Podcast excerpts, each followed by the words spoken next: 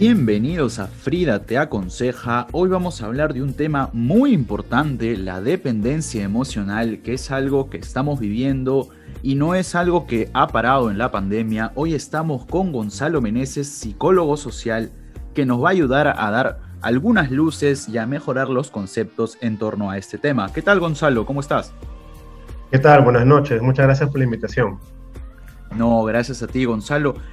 Cuéntame, ¿cómo se identifica la, dependencia emocional? Porque es un término que, digámoslo, se usa muy a menudo a veces, pero no se sabe con exactitud qué es.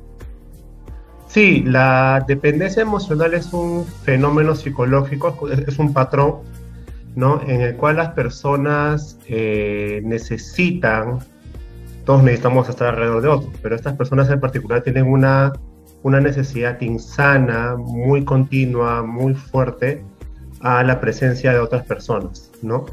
Este, se ve en aspectos generales de la vida, puede haber dependencia en relaciones de trabajo, en relaciones de familia, amicales, pero es más común en relaciones de pareja, ¿no? Entonces, en, esta, en este tipo de relaciones, ¿no?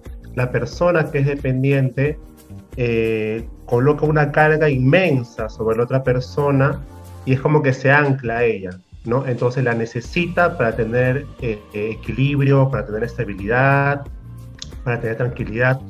Lo que una persona, digamos, eh, sana, entre, comillas, obtiene por cuenta propia, esta persona que es dependiente no lo obtiene si no es a través de otra persona, ¿no? Claro, entiendo. nuestra figura de referencia es la, la artista Frida Kahlo, que durante su vida mantuvo relaciones en las cuales ella eh, desarrolló dependencia. Cuéntanos cuáles son los síntomas de, este tipo de... Es una patología, supongo. Eh, sí no, porque todas las personas somos dependientes de otras, ¿no? todas las personas necesitamos ¿no? estar relacionados y necesitamos de otras para sentirnos valiosos, para sentirnos eh, queridos, apreciados, bonitos, qué sé yo. Pero una cosa es que yo diga, ¿no? Yo sé que valgo, ¿no? Y el reforzamiento que me dan mis amigos o en mi trabajo, las palabras de aliento, las felicitaciones, refuerzan eso que yo ya sé que tengo, ¿no? Pero otra cosa muy distinta es que yo diga, yo valgo porque me están diciendo que valgo. Yo valgo porque mi pareja me dice que valgo. Yo valgo porque mi amigo me dice que valgo. Entonces, ¿cuál es el, el, el ángulo que se le da, no? Una cosa es que yo eh, cultive estos sentimientos, estas certezas desde mí mismo y use a los demás para, para validar lo que yo ya sé.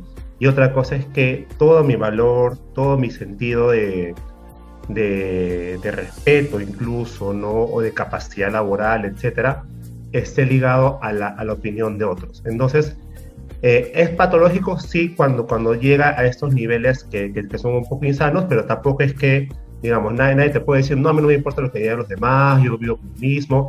No es así, porque no somos, no somos islas, no somos todos, eh, eh, vivimos en sociedad y de hecho algo que la pandemia ha ayudado a revelar precisamente es qué tan importante es la presencia de otros en las relaciones sociales para tener una buena salud mental, ¿no?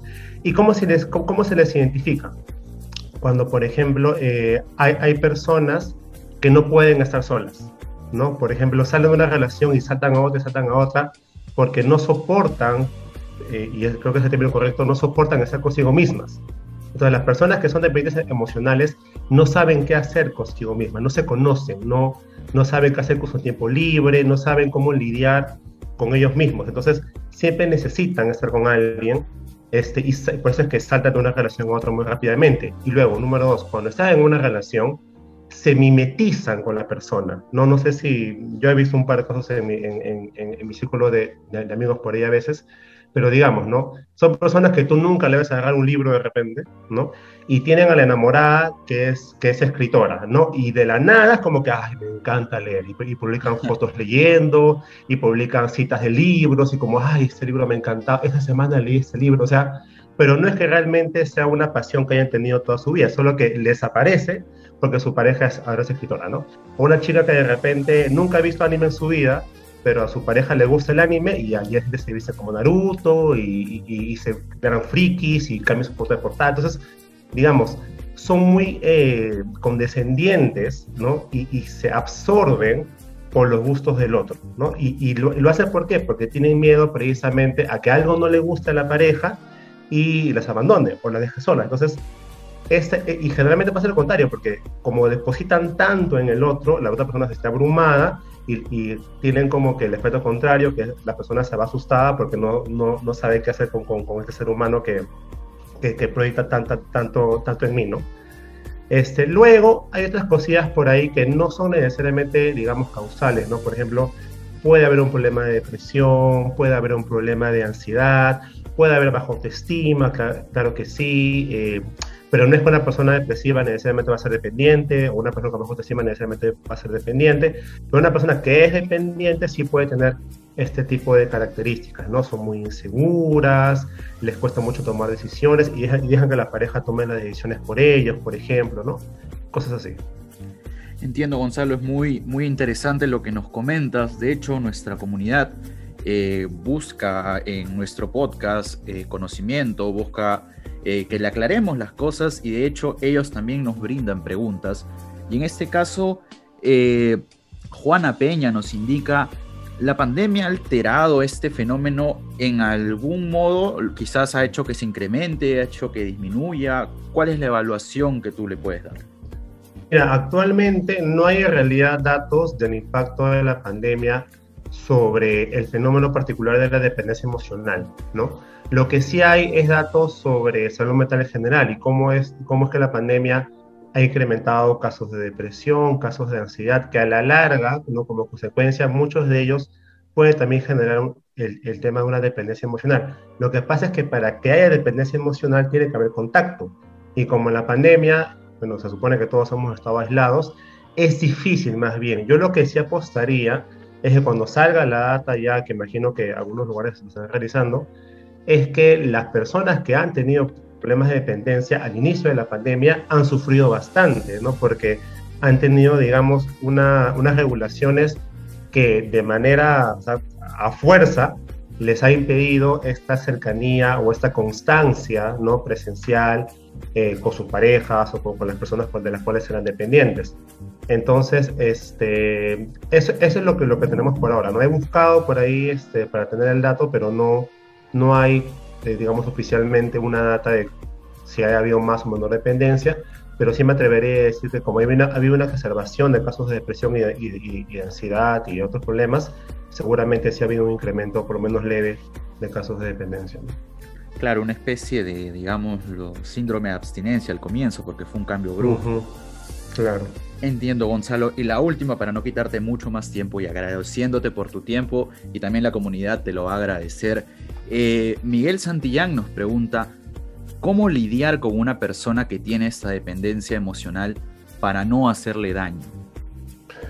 Sí, es, una pregunta muy, muy interesante y yo diría, depende de la perspectiva, ¿no? Si tú eres la pareja de una persona que tiene dependencia emocional, ¿no? O está saliendo o algo por el estilo, es muy importante que no haya un compromiso, digamos, muy fuerte hacia la otra persona, que no se genere, digamos, una, una si es posible evitar llegar a una relación afectiva con una persona que se detectan ese tipo de, señales, hacerlo. Y si está en una relación, no dejar que la relación progrese mucho. Eh, ¿Por qué digo esto? Porque una persona que es dependiente emocional no puede estar en una relación, ¿no? Este, y si eres un amigo de una persona que tú ves, tu amiga que siempre se mete con su pareja, que nunca puede estar solo, o, tu amigo también, tratar de hablarles y primero recomendarles que vayan a terapia, ¿no? He conocido a muchas personas que han logrado superar esto con ayuda profesional, este, y, es muy importante, ¿no? Porque para que una persona ingrese a una relación y esta relación prospere de manera saludable para ambas partes, tiene que estar no solamente deseoso de empezar una relación, sino que tiene que estar preparada a nivel emocional, ¿no? Y una persona que no tiene autoestima, que no se conoce a sí misma, que no disfruta de sí misma, nunca va a tener una relación, digamos, eh, sana o provechosa, ¿no? ¿Por qué digo esto? Porque una persona que ingresa a una relación con vacíos, esperando que la otra persona llene los vacíos que tiene, ¿no? se ancla emocionalmente a esta persona. Y cuando esta persona se vaya o que la relación termine en, algún momento, le va a doler muchísimo y se va a venir abajo y se va a hundir y va a buscar otra relación rápidamente, lo que ya hemos hablado antes. Que es algo que no pasa cuando yo tengo autoestima. Si yo tengo autoestima, si yo sé lo que valgo, si yo me quiero mucho, yo, yo conozco mis capacidades y todo, entro en una relación y cuando esa relación se acabe por, porque algo pasa en el futuro, obviamente que me va a doler, pero digamos, yo mi autoestima ya la tenía. Mi valor como persona yo ya lo tenía. Entonces no es, no, es algo que ha aparecido por la otra persona, por la presencia de otra persona, es algo que yo ya lo tenía. ¿no? Y la relación de repente lo, lo, ha, hecho que crezca, no lo sé, pero digamos, no depende mi valor como persona o mi amor propio de la presencia de otros. Entonces, es como, digamos, identificar la salida cuando, cuando llegas a un lugar, ¿no? Por, por si algo sucede.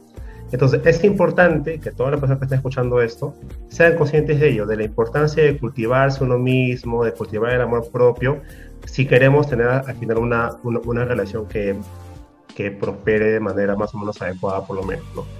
Entonces, yo pienso que las vías de ayuda son esas. Primero, tratar de que la persona vea cuál es el problema, tratar de que vea la importancia de hacer las cosas bien, de tomarse las cosas con calma, de aprender a cultivar primero el amor propio, porque si uno no se quiere a sí mismo, no puede querer a nadie más. Esa es una, es una regla básica. Eh, y es algo que definitivamente pienso que también la pandemia ha ayudado ese tiempo, digamos, a solas. Si de algo puede servir en, en lo que reste, quizás nos podría ayudar también a conocernos, a ver que nos gusta, cuáles son nuestros intereses, cuáles son, cuáles son nuestras fortalezas, ¿no? Para en el futuro evitar ese tipo de relaciones de, simbiosis o de dependencia con, con otros. Qué importante es lo que mencionas, Gonzalo, de la ayuda profesional. Eh, hace mucho tiempo, y, volviendo a nuestro, a nuestro tema de referencia, en el caso de Frida, no había ayuda emocional. Qué importante es, es acudir a ello porque en algunos, en algunos lugares todavía sigue siendo visto digamos, de una manera negativa, con un contexto negativo.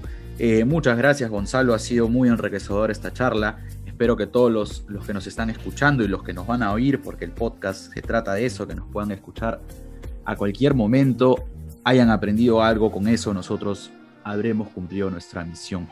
Muchas gracias Gonzalo, gracias por tu tiempo, gracias a todos los que nos están escuchando. Esto fue una nueva versión de Frida te aconseja, espero escucharlos pronto y hablarles y también, ¿por qué no?